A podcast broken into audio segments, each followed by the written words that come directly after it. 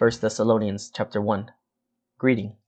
Paul, Silvanus, and Timothy, to the church of the Thessalonians in God the Father and Lord Jesus Christ. Grace to you and peace. The Thessalonians, faith and example.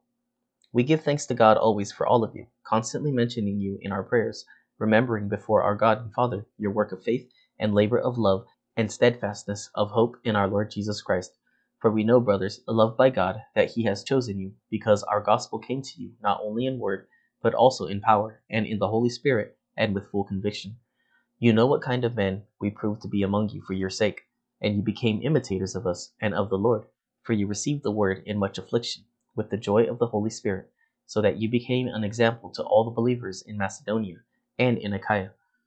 For not only has the word of the Lord sounded forth from you in Macedonia and Achaia, but your faith in God has gone forth everywhere, so that we need not say anything. For they themselves report concerning us the kind of reception we had among you, and how you turned to God from idols to serve the living and true God, and to wait for his Son from heaven, whom he raised from the dead, Jesus who delivers us from the wrath to come. Chapter 2 Paul's ministry to the Thessalonians. For you yourselves know, brothers, that our coming to you was not in vain. But though we had already suffered and been shamefully treated at Philippi, as you know, we had boldness in our God to declare to you the gospel of God in the midst of much conflict. For our appeal does not spring from error or impurity or any attempt to deceive, but just as we have been approved by God to be entrusted with the gospel, so we speak, not to please man, but to please God who tests our hearts. For we never came with words of flattery, as you know, nor with a pretext for greed. God is witness. Nor did we seek glory from people, whether from you or from others, though we could have made demands as apostles of Christ. But we were gentle among you, like a nursing mother taking care of her own children. So, being affectionately desirous to you, we were ready to share with you not only the gospel of God, but also our own selves, because you had become very dear to us. For you remember, brothers, our labor and toil. We worked night and day, that we might not be a burden to any of you, while we proclaim to you the gospel of God. You are witnesses, and God also, how holy and righteous and blameless was our conduct toward you believers. For you know how, like a father with his children, we exhorted each one of you and encouraged you and charged you to walk in a manner worthy of God, who calls you into his own kingdom and glory. And we also thank God constantly for this, that when you received the word of God, which you heard from us, you accepted it not as the word of men, but as what it really is, the word of God, which is at work in you believers.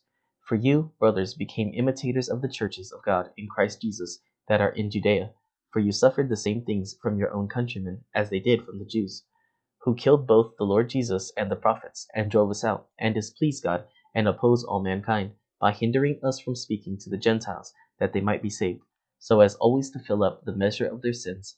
But wrath has come upon them at last. Paul's longing to see them again.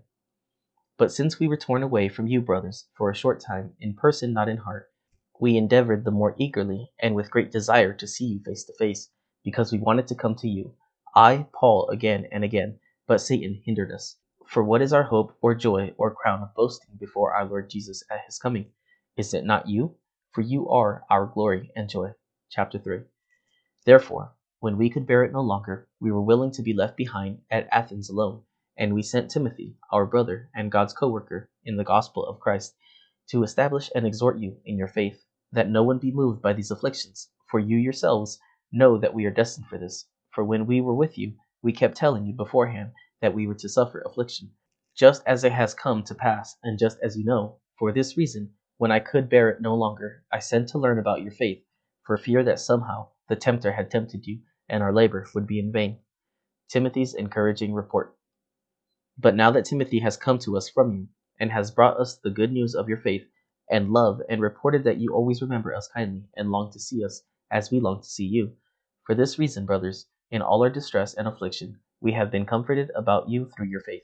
For now we live, if you are standing fast in the Lord. For what thanksgiving can we return to God for you? For all the joy that we feel for your sake before our God, as we pray most earnestly night and day, that we may see you face to face, and supply what is lacking in your faith now make our God and Father himself and our Lord Jesus direct our way to you, and may the Lord make you increase and abound in love for one another and for all, as we do for you, so that he may establish your hearts blameless in holiness before our God and Father at the coming of our Lord Jesus with all his saints.